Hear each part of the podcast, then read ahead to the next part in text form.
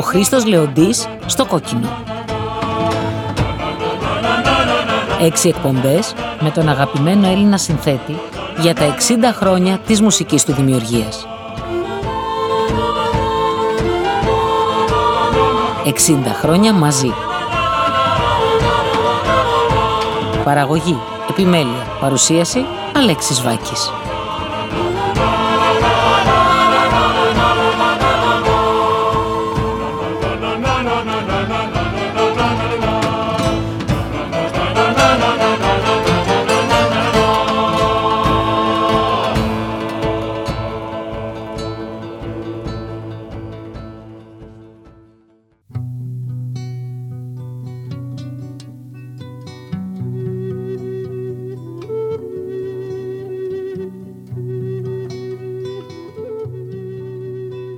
Είστε συντονισμένοι στο κόκκινο. Είμαι ο Αλέξης Βάκης, ο Γιώργος Μπαλούμης είναι στη ρύθμιση του ήχου και ο Βαγγέλης Παναγιωτουνάκος στο συντονισμό της παραγωγής. Μόλις ξεκίνησε η δεύτερη ώρα της έκτης εκπομπής με τον αγαπημένο Έλληνα συνθέτη Χρήστο Λεοντή για τα 60 χρόνια του στη μουσική δημιουργία. Συνεχίζουμε να μεταδίδουμε τραγούδια του που κυκλοφόρησαν σε δίσκους από το 2007 και μετά, όπως επίσης και σπάνιες ηχογραφήσεις τραγουδιών του που έγιναν σε διάφορα σημεία του πλανήτη. Το επόμενο τραγούδι είναι «Ξανά» το ξενιτεμένο μου πουλί, το πιο πολύ ταξιδεμένο τραγούδι σας από όλα. Έχουμε συνήθεια σε αυτές τις εκπομπές να μεταδίδουμε και μια διαφορετική του εκτέλεση που έρχεται από διάφορες μεριές του πλανήτη. Εδώ ξαναγυρίζουμε στην Ισπανία, στο φίλο σας τον Αλμπέρτο Γκαρσία και σε μια ηχογράφηση που έγινε με μπάντα και χοροδία ενός χωριού της ε, Βιναλέζα θα ήθελα να μου εξηγήσετε πώς και γιατί βρέθηκε το ξενιτεμένο πουλί στα ισπανικά λιμέρια.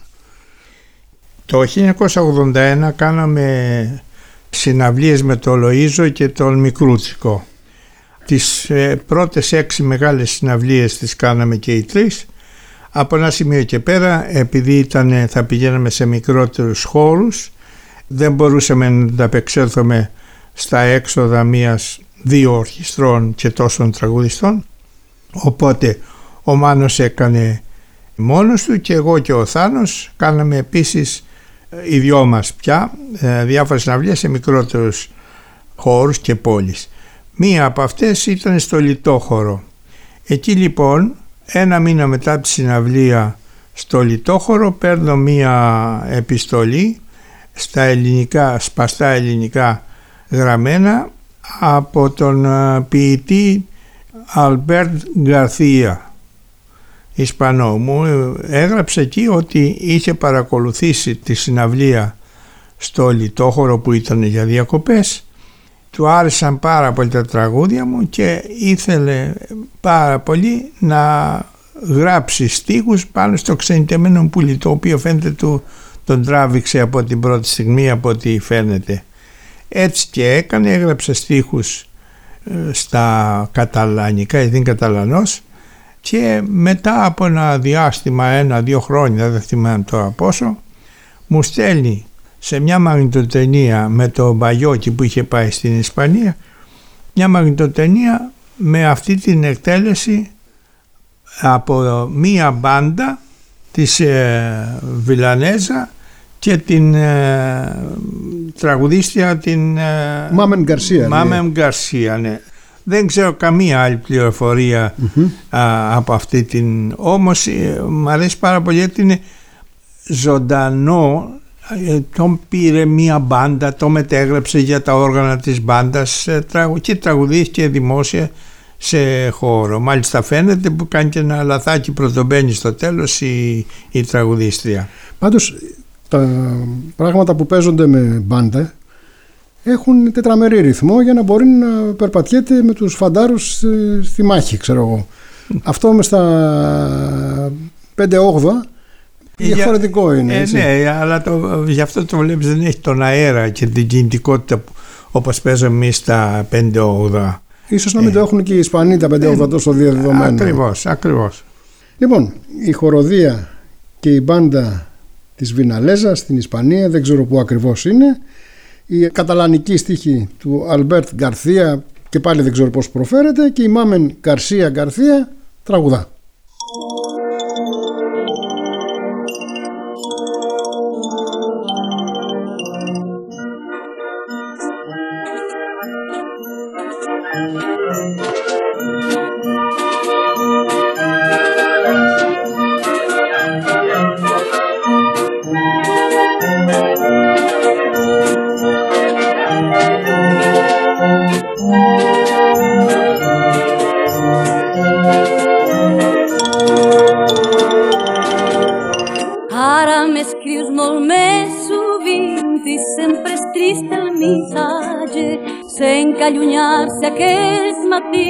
Kezdu jelen leste huescartes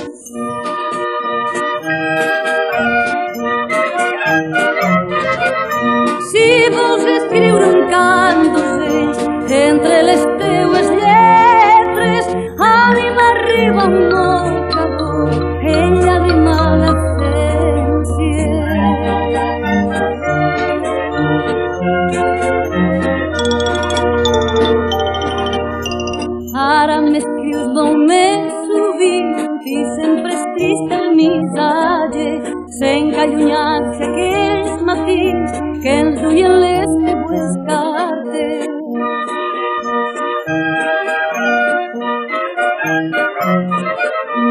Anem a escriure tot el món, posarem flors al sobre, un bon d'espígol de fenol,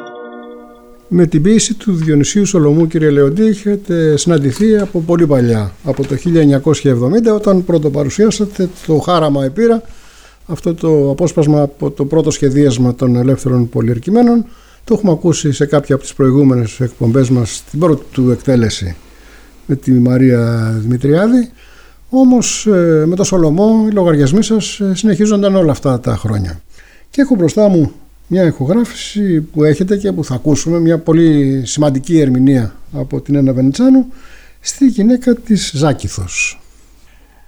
Το 1999 προς το 2000 μου τηλεφώνησαν από τη Βουλή των Ελλήνων εδώ ήθελαν να γιορτάσουν τα 200 χρόνια από τη γέννηση του Σολομού και το θάνατο του Ρίγα Ήξεραν λοιπόν ότι είχαν ακούσει ότι είχα γράψει και από τους ελεύθερους πολιορκημένους από το πρώτο σχεδίασμα ένα μέρος και επίσης το Θούριο και τα υπόλοιπα τραγούδια του Ρίγα. Έτσι λοιπόν μορφοποίησα, μάζεψα το υλικό που είχα, το επεξεργάστηκα λιγάκι βάζοντας μέσα και το Μακρυγιάννη που ήταν, ήταν ένας συνδετικός κρίκος και ένας είδος αφηγητίας το πούμε μέσα στο έργο που ολοκλήρωσα μετά την Καντάτα Ελευθερίας. Το εξέδωσε μετά η Βουλή των Ελλήνων σε ένα άλμπουμ και το μοίρασε στα σχολεία της ε, χώρας με αποτέλεσμα αυτή τη στιγμή τα παιδάκια πούμε, στα σχολεία να τραγουδάνε το θούριο κανονικότητα σε κάθε εθνική γιορτή. Μέσα λοιπόν σε αυτή την ε, αναμόχλευση του υλικού που υπήρξε από μένα για να ολοκληρώσει την καντάτα ελευθερίας βρήκα και από το ένα άλλο ποίημα του Σολωμού το Λάμπρο βρήκα αυτό το τραγούδι το οποίο Μου αρέσει πάρα πολύ και κυρίως η, η ερμηνεία του από την ε, θαυμάσια την Νένα τη Βενετσάνου.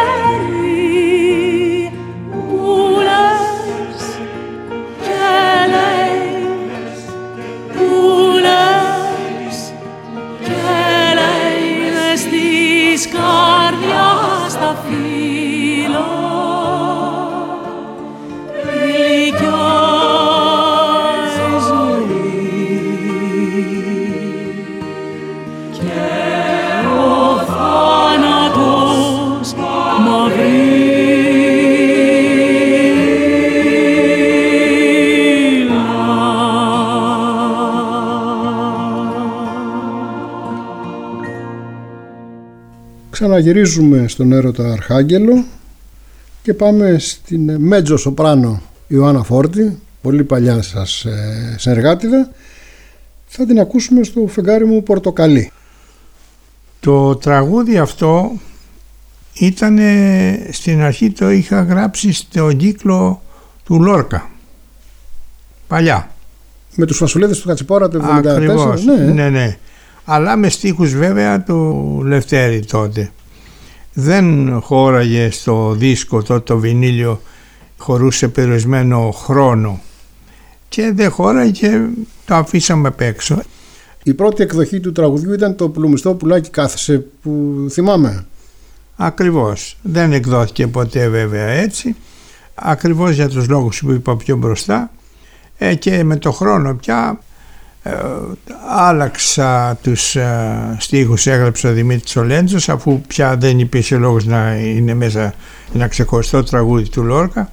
Και εντάχθηκε εδώ πέρα με πολύ ωραία ερμηνεία της αγαπημένης μου της Ιωάννας Φόρτη η οποία παρόλο που είναι λυρική τραγουδίστρια που μου ερμήνευσε μοναδικά το ρόλο στο φυλάτι Θερμοπύλας έχει την ικανότητα και ενώ είναι δασκάλα τραγουδιού έχει την ικανότητα να μπορεί να τραγουδά απλούστερα πιο ανθρώπινα χωρίς να φαίνεται η δασκαλική της πλευρά ή η οπερετική της προέλευση και το ερμηνεύει θαυμάσια νομίζω.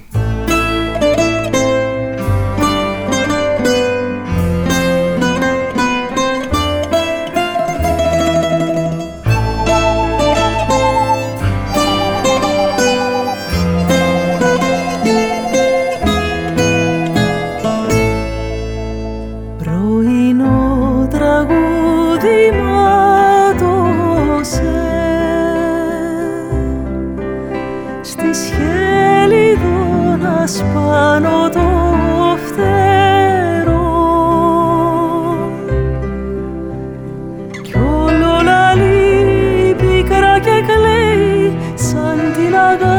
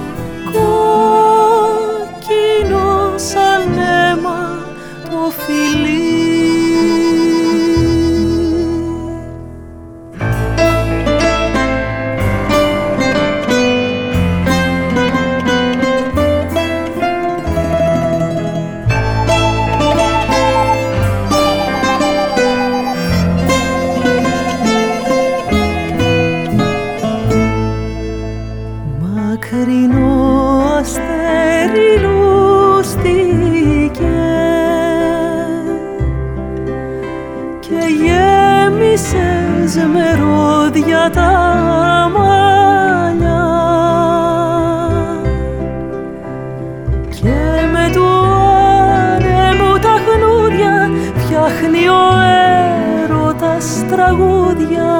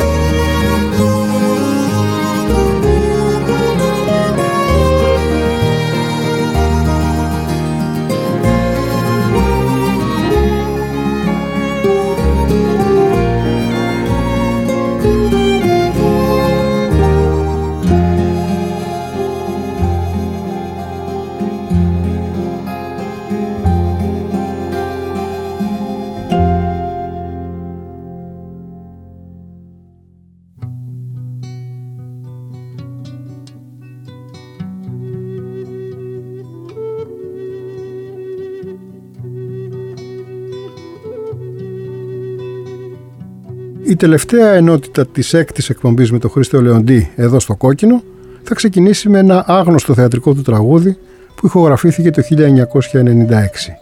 Και συνεχίζουμε βέβαια τη συζήτηση μαζί του για να μας πει τις λεπτομέρειες. Το επόμενο τραγούδι σας είναι και αυτό δισκογραφικά ανέκδοτο που έρχεται από το θέατρο.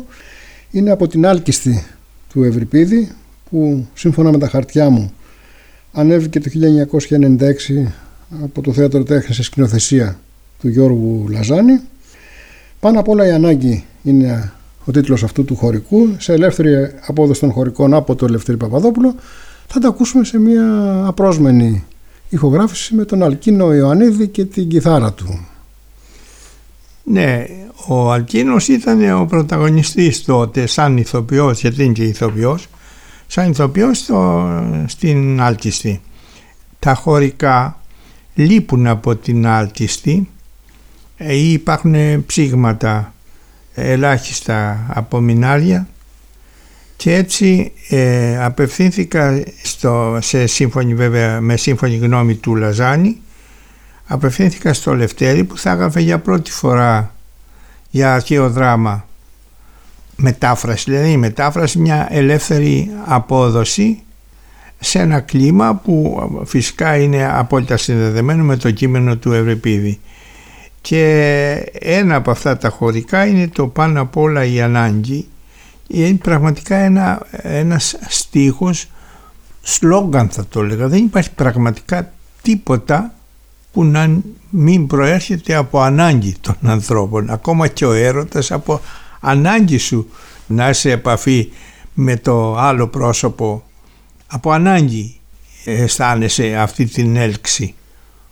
Και το ερμηνεύει πάρα πάρα πολύ ωραία ο Αλκίνος ο οποίος είναι ένας εξαιρετικός ε, καλλιτέχνης και σαν ηθοποιός και σαν ήθος και σαν γνώση γιατί έχει κάνει από ό,τι έχω ακούσει, έχω διαβάσει, έχει κάνει πολύ σοβαρές σπουδές ε, σύνθεσης στη Μόσχα και είμαι έτσι πολύ ευχαριστημένος και περήφανος που ερμηνεύει αυτό το τραγούδι με μοναδικό τρόπο.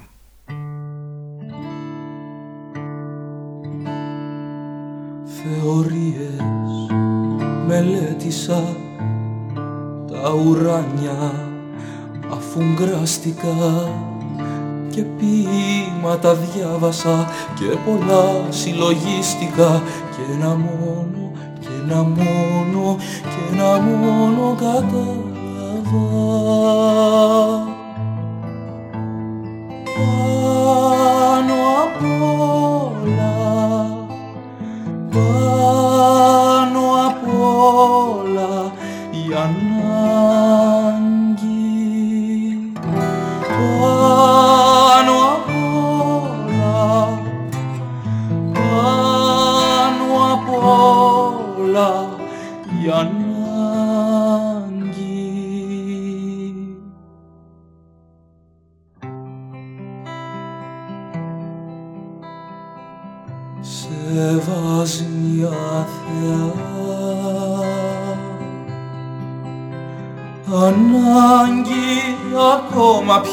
Πιο βαριά μην πέσεις επάνω στη ζωή μου πάλι. Γιατί ο Δίας τελειώνει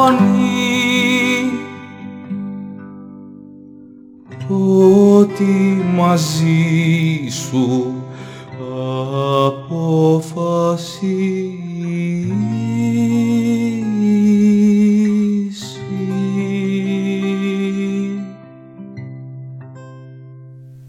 Θα ακούσουμε και πάλι την Αγγελική του Μπανάκη σε ένα τραγούδι που είχε πρωτοτραγουδήσει στη Ματζουράνα στο Κατόφλι ο Γιώργος Μεράντζας. Να καρτερείς με λόγια του Γιώργου Αρμένη. Ναι, είναι ένα τραγούδι και αυτό πολύ επίκαιρο και όχι μόνο. Είναι ένα τραγούδι που μπορεί να αφορά στις συνθήκες κάθε τόπου ανά πάσα στιγμή ένα τραγούδι αντικαπιταλιστικό θα έλεγα που έχει τη δική του ερμηνεία και το δικό του στόχο. με θαυμάσιο τρόπο το ερμηνεύει και εδώ η Τουμπανάκη όπως το είχε πει παλιότερα και πολύ ωραία και ο Μεράντσας.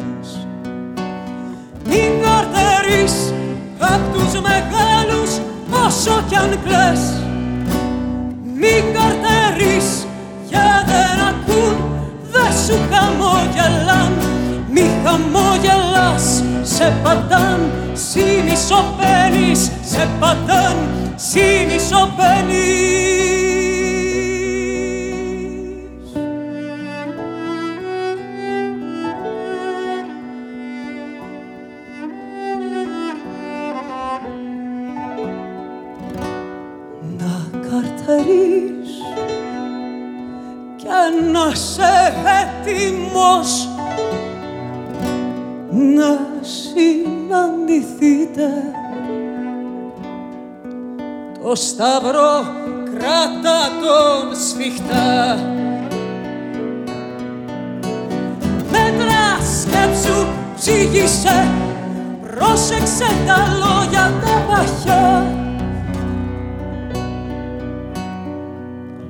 Κοίτα πίσω στα παλιά για να μην κλάψεις πάλι καρτερώντας. Για να μην κλάψεις πάλι καρτερώντας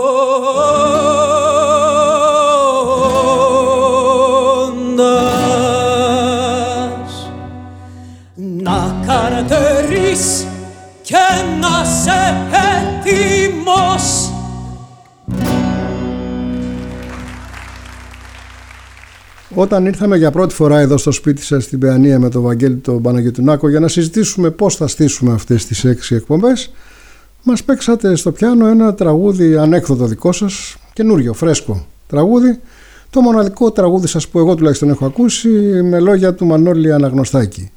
Δεν ξέρω πώς με συγκίνησε τόσο πολύ αυτό το τραγούδι και από τότε έχουν περάσει δύο μήνες ξέρω εγώ κάθε φορά που σας έβλεπα σας έπριζα και σας έλεγα κύριε Λεοντή αυτό το τραγούδι ηχογραφήστε το για να το παίξουμε ειδικά σε αυτές τις έξι εκπομπές για τους ακροατές στο κόκκινο.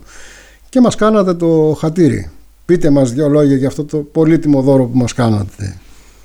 Ύστερα από ένα τέτοιο bullying δεν άντεχα και περισσότερο.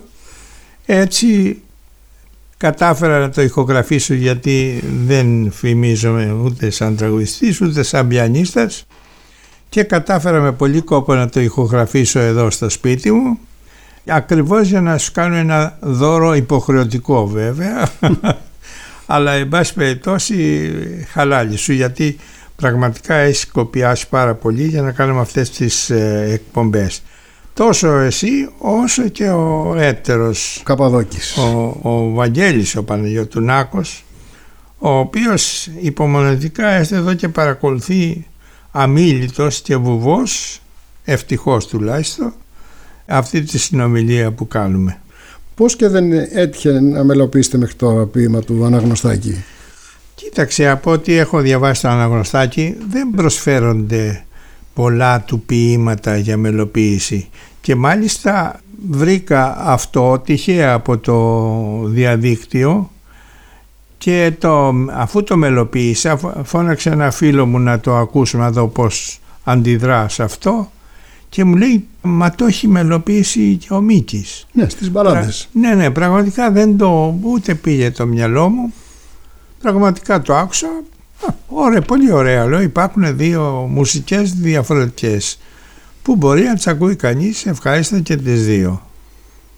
Ήταν η πρώτη φορά που μελοποίησε ε, αναγνωστάκι. Και γιατί τον αγαπώ αυτό τον ποιητή άσχετα αν γίνεται τραγούδι ή όχι.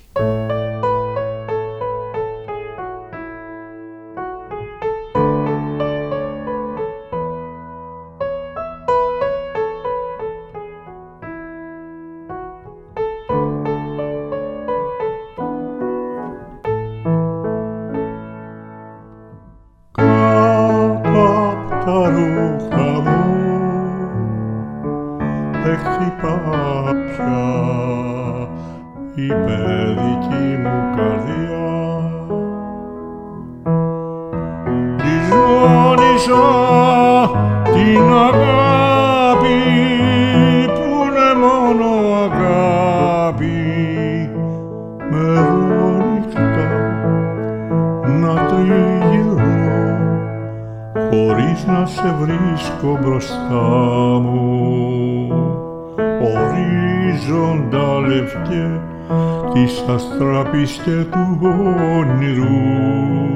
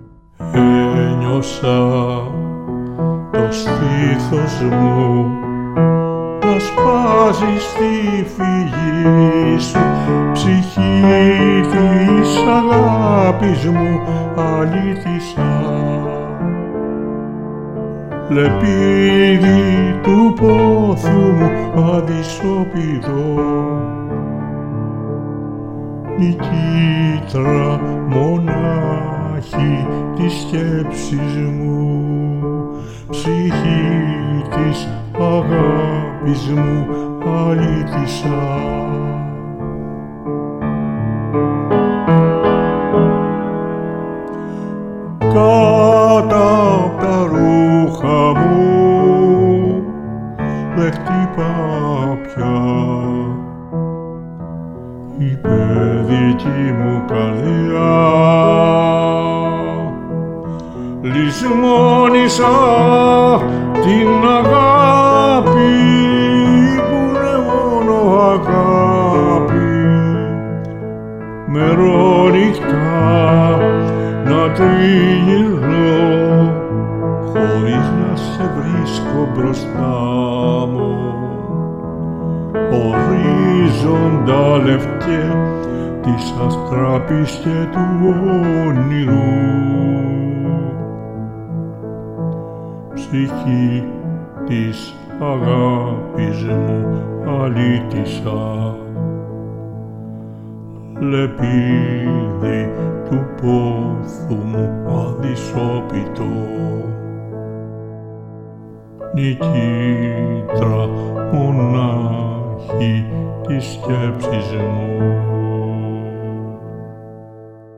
όμως τα δώρα του Χρήστου Λεοντή για τους ακροατές του κόκκινου συνεχίζονται. Μόλις έφτασε στα χέρια μου ένα ηχογραφημένο μήνυμά του που μας το έστειλε από το στούντιο όπου ηχογραφεί σε νέες εκτελέσεις παλιά του τραγούδια με τη φωνή του Μίλτου Πασχαλίδη. Σήμερα που μιλάμε εδώ είναι η έκτη και τελευταία εκπομπή του αφιερώματος που είχατε την καλοσύνη εσύ Αλέξη και το κόκκινο να γιορτάσετε μαζί μου τα 60 χρόνια της μουσικής μου δραστηριότητας και δημιουργίας. Με την ευκαιρία αυτή θέλω να ευχαριστήσω δημόσια όλους μου τους συνεργάτες, μουσικούς και τραγουδιστές, ζώντες και τεθνεώτες. Όμως ήθελα να σταθώ ιδιαίτερα με την ευκαιρία ενός γεγονότος στο Μίλτο Πασχαλίδη. Βρισκόμαστε στο στάδιο μιας νέας ηχογράφησης. Μίλτο είσαι ένας θαυμάσιος ερμηνευτής και ένας εκπληκτικός συνεργάτης. Πριν από μια δεκαπενταετία περίπου άρχισε η συνεργασία μας. Στο διάστημα αυτό έχω διαπιστώσει μια εκπληκτική πρόοδο, μια εκπληκτική οριμότητα, μια δύναμη και εκφραστικότητα που σε αυτή την περίοδο νομίζω ότι έχει φτάσει στο ζενήθ. Είμαι εξαιρετικά ευτυχής που αυτή την περίοδο στην οριμότητά σου έχεις επιλέξει δέκα τραγούδια μου για να αποτυπωθούν σε CD και σε βινίλιο. Η ερμηνεία σου μου δίνει την ευκαιρία να σε κατατάξω στους σπουδαιότερους ερμηνευτές των τραγουδιών μου από το παρελθόν όπως ο Καζαντζίδης, ο Ξυλούρης και ο Μητροπάνος. Προτείνω λοιπόν εδώ να κάνουμε ένα μικρό δωράκι στους ακροατές μας εδώ στο κόκκινο έστω και με πρόχειρο μιξάζ από την τελευταία αυτή επιλογή των τραγουδιών μου με ένα τραγούδι που σε άλλους θυμίζει το παρελθόν σε άλλους πάλι το παρόν που το ζουν και το βιώνουν κάθε μέρα μια φορά και ένα καιρό από τους προστάτες του Μίτσου Ευθυμιάδη. Μια φορά και ένα καιρό στο τόπο του το, το μικρό ζούσαν κάτι φουκαράδες, πυραγιάδες Κοτσαμπάσιδες, πασάδες και σεβάσμιδες ποτάδες κυβερνούσανε τη χώρα καλή ώρα. Κοτσαμπάσιδες, πασάδες και σεβάσμιδες ποτάδες κυβερνούσανε τη χώρα καλή ώρα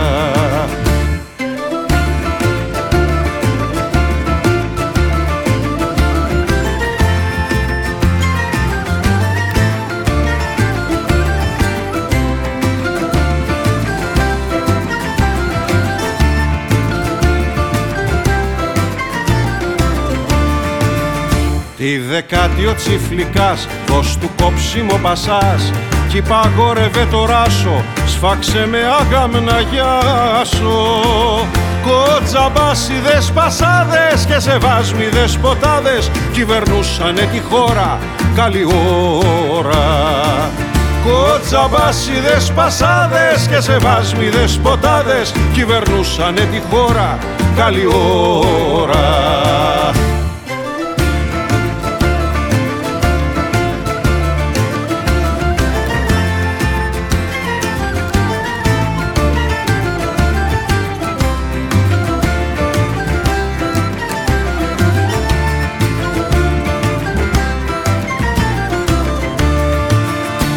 Έτσι τρεις από κοινού πίναν το αίμα του λαού αφού τότε τσιφλικάδες πίσανε οι μπουρζουάδες. Κοτζαμπάσιδες, πασάδες και σεβάσμιδες ποτάδες κυβερνούσανε τη χώρα καλή ώρα. Κοτζαμπάσιδες, πασάδες και σεβάσμιδες ποτάδες κυβερνούσανε τη χώρα καλή ώρα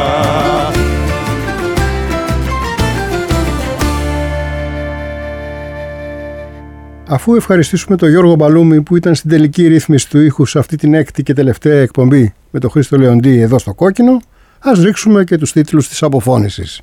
Κύριε Λεοντή, επιτέλους φτάνουμε στο τέλος αυτών των έξι εκπομπών, μια υπερπαραγωγή για τα μέτρα του σταθμού, ατέλειωτες δικές μας επισκέψεις εδώ στην Πιανία για να ολοκληρώσουμε τις συνεντεύξεις, προπαρασκευαστική δουλειά και όλα όσα χρειάζονται για να είναι ευπρόσωπος αυτός ο κύκλος των εκπομπών. Είμαστε λίγες μέρες και πριν από τις εκλογές, δεν θα σας εμπλέξω βεβαίως σε κάποια δήλωση περί τα κομματικά, όμως ε, ξέρω ότι είσαστε ένας άνθρωπος ενεργός στην πολιτική ματιά, είσαστε ένας άνθρωπος με ενεργή πολιτικο-κοινωνική δράση, είστε αριστερός από τη δεκαετία του 60 και τα χρόνια τους ΣΦΕΜ και των ε, Λαμπράκηδων και όλη αυτή την ε, εποχή. Ενδιαφέρον για την πολιτική έχετε, πολιτική άποψη έχετε, μήνυμα έχετε να δώσετε. Αν ισχύουν όλα αυτά που σκέφτομαι, ειδού το μικρόφωνο δικό σας. Δεν φαντάζομαι να έχεις αμφιβολίες για όλα αυτά που είπες. Κοίταξε, πρώτα πρώτα θέλω να ευχαριστήσω και εσένα και το Βαγγέλη τον Παναγιώτου που έρχεστε εδώ πέρα τόσες φορές για να κάνουμε αυτές τις εκπομπές. Οφείλω βέβαια να ευχαριστήσω και το κόκκινο γιατί πραγματικά είναι ο μοναδικός σταθμός που φέτος για τα 60 χρόνια της μουσικής μου δραστηριότητας μου πρότεινε κάτι τέτοιο και κυρίως τον αγαπητό μου φίλο, τον Νίκο τον Παπά που είχε αυτή την πρωτοβουλία να κάνουμε αυτές τις εκπομπές με αφορμή βεβαίως την, για τα 60 χρόνια της μουσικής μου δραστηριότητας. Τους ευχαριστώ από καρδιάς όλους και τελειώνοντας αυτές τις εκπομπές τελειώνω με ένα εμβληματικό τραγούδι του Ρίτσου που με εκφράζει απόλυτα και ιδεολογικά. Θέλω να το τονίσω ιδιαίτερα αυτό έτσι όπως τελειώνει ο Ρίτσος το εμείς δεν τραγουδάμε για να ξεχωρίζουμε από τον κόσμο εμείς τραγουδάμε για να σμίξουμε τον κόσμο. Πάντα όταν είμαστε ενωμένοι και συνεννοήσιμοι μεταξύ μας κάτι κάνουμε. Όταν είναι ξεχωριστό ο καθένας δεν κάνουμε τίποτα.